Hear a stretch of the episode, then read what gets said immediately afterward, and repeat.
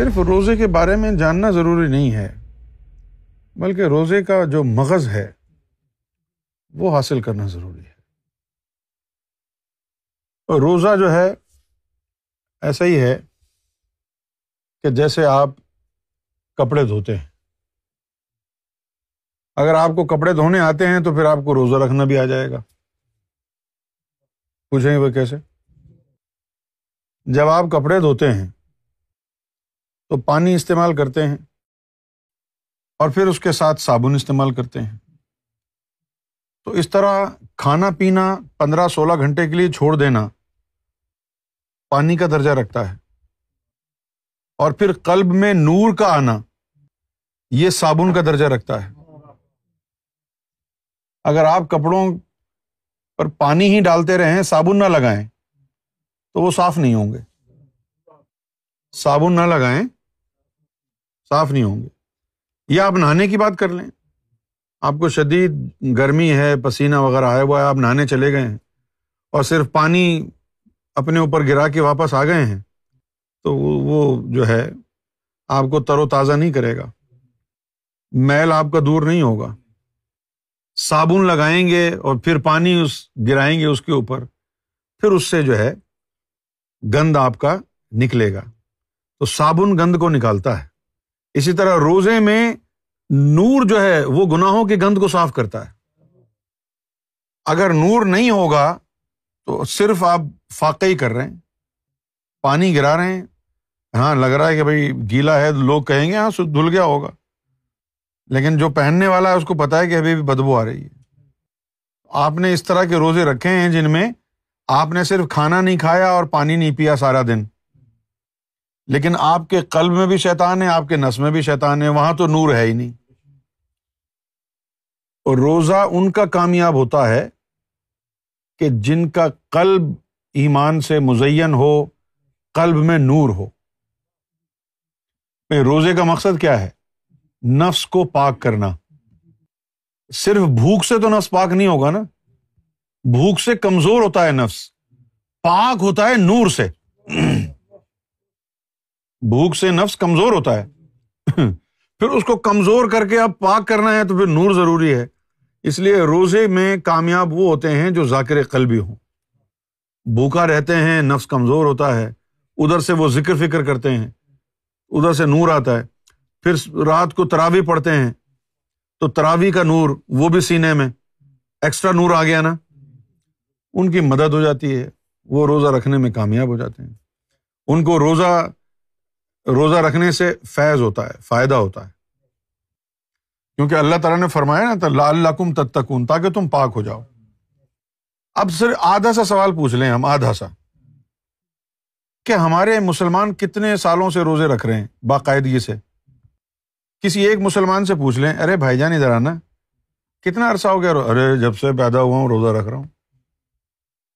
ہاں؟ بہت سے لوگ تو اپنے بچوں کو دس دس سال کے بچوں کو روزہ رکھوانا شروع کر دیتے ہیں۔ تو اگر کسی کی عمر چالیس سال ہو گئی ہے، تو وہ خوش بخت تیس سال سے تو روزے رکھ رہا ہوگا۔ اچھا اب جس نے تیس سال سے روزے رکھے ہیں، آپ اسے جا کے پوچھیں ہاں بھائی، آپ کا متقی بن گئے آپ؟ نہیں یار، ابھی تو نہیں بنا۔ ابھی کیوں؟ تیس سال سے تم روزے رکھ رہے ہو، تم ابھی تک متقی کیوں نہیں بنے؟ یہ سوال پوچھنا چاہیے ہر آدمی کو اپنے آپ سے۔ اب ہمارے ہندوستان، پاکستان، بنگلہ دیش میں کتنے روزے دار ہیں؟ ہے نا کتنے روزے دار؟ کوئی نظر آیا تم کو متقی؟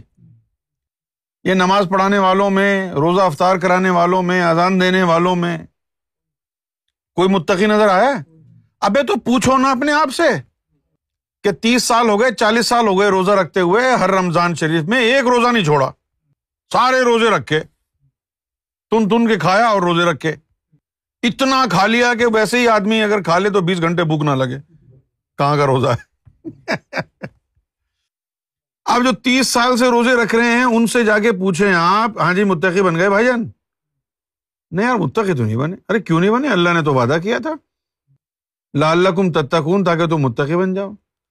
اچھا اب اگر متقی نہیں بنے تو اس کا مطلب ہے کہ تمہارا روزے میں کوئی گڑبڑ ہے۔ یہ سوچنا چاہیے نا آپ کو۔ ڈاکٹر کے پاس جاتے ہیں، دوائی لیتے ہیں، کوئی افاقہ نہیں ہوتا، آرام نہیں آتا، تو آپ ڈاکٹر کے پاس دوبارہ جاتے ہیں۔ کہ جی میں تو اتنے عرصے سے یہ دوائی لے رہا ہوں، لیکن مجھے تو کوئی فائدہ نظر نہیں آ رہا اس سے۔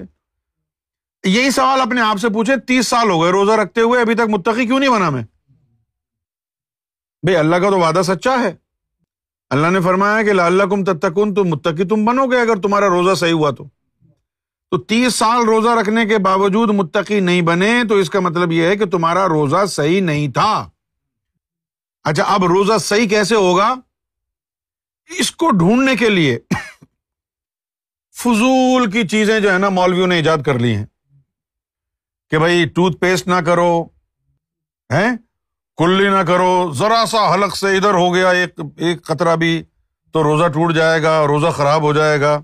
یہ نہ کرو، وہ نہ کرو، خون نکل آیا تو روزہ ٹوٹ جائے گا، انجیکشن لگوا لیا تو روزہ ٹوٹ جائے گا۔ انہیں چکروں میں تم کو لگایا ہوا ہے، گھن چکر بنا رکھا ہے ان ملاؤں نے۔ ابے تم بتاؤ، ملاؤ، تم تو روزے رکھوا رہے ہو پوری دنیا کو۔ تیس سال سے، چالیس سال سے تم متقی بن گئے۔ تمہارا تکوا یہی ہے، مدرسوں میں لونڈے بازی کرنا۔ بچوں کے اوپر ہاتھ پھیرنا، کتنے ملا پکڑے جاتے ہیں روزانہ۔ تم تو روزہ روزہ رکھ کے پھر بچوں کے ساتھ زیادتی کرتے ہوئے پکڑے گئے۔ کہاں ہے تمہارا تخوا بکواس کرتے ہیں، قرآن سناتے ہیں، اتنی بڑی بڑی داڑھی رکھی ہوئی ہیں۔ اور پتا کچھ نہیں ہے دین کا، نہ قرآن کا، نہ اللہ کا، نہ رسول کا۔ یہ بتا، روزہ رکھنا بھی آتا ہے کہ نہیں؟ روزہ رکھنا صرف بھوکے رہنے کا نام نہیں ہے، پیاسے رہنے کا نام نہیں ہے۔ اللہ تعالیٰ روزے اس لیے رکھوا رہا ہے تم سے تاکہ تم متقی بن جاؤ۔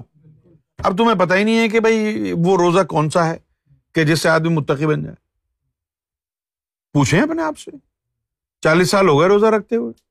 اس پر بڑا ناز ہے۔ جی ہم نے تو کبھی روزہ چھوڑا ہی نہیں۔ پھر بھی نہ کھٹو کی نہ کھٹو ہی ہم نے تو کبھی روزہ چھوڑا نہیں۔ ابے بھائی، ہم تو شہر کا ٹائم ختم ہونے سے آدھے گھنٹے پہلے چھوڑ دیتے ہیں۔ اور کیا؟ ایک روزہ نہیں چھوڑا ہم نے، آج تک ایک روزہ نہیں چھوڑا۔ اچھا بھائی، یہ بتاؤ، متقی ہو؟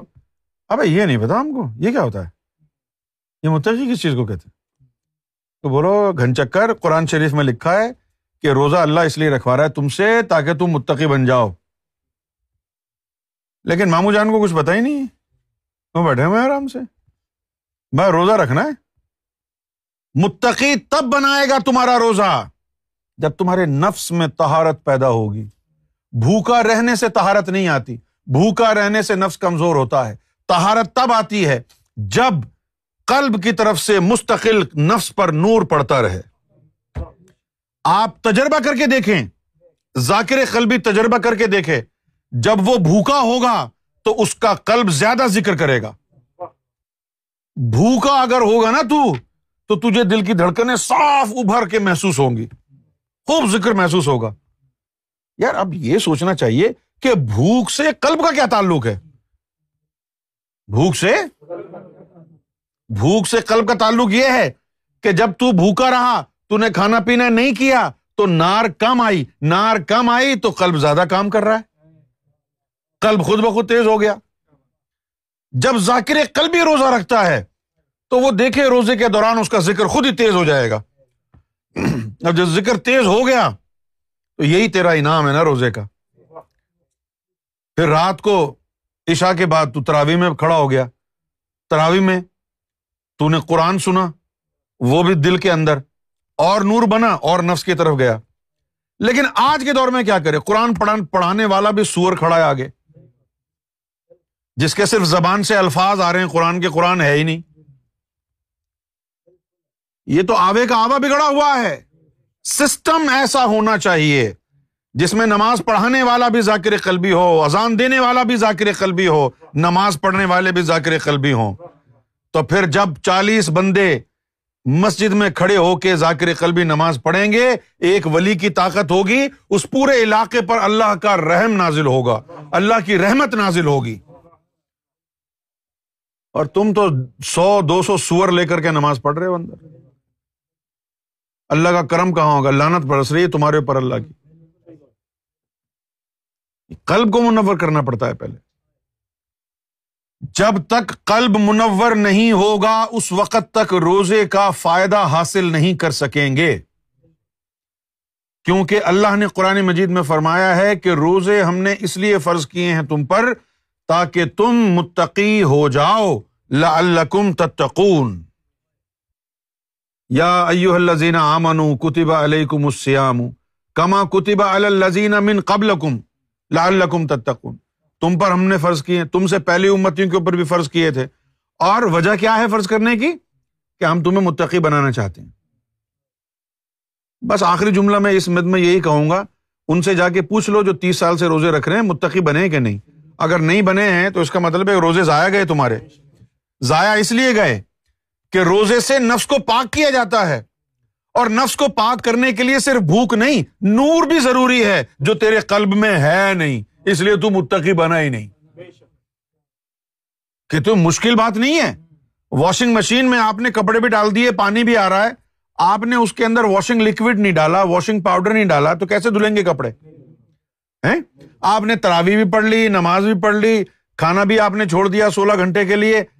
لیکن قلب میں نور نہیں ہے جو گناہوں کو دھوتا ہے۔ تو پاک کیسے ہوگا نفس؟ اگر قلب واشنگ مشین ہے تو نور اس کا واشنگ پاؤڈر ہے۔ بغیر نور کے نفس پاک نہیں ہوگا۔ یہ چیز ہم کو سمجھنی ہے۔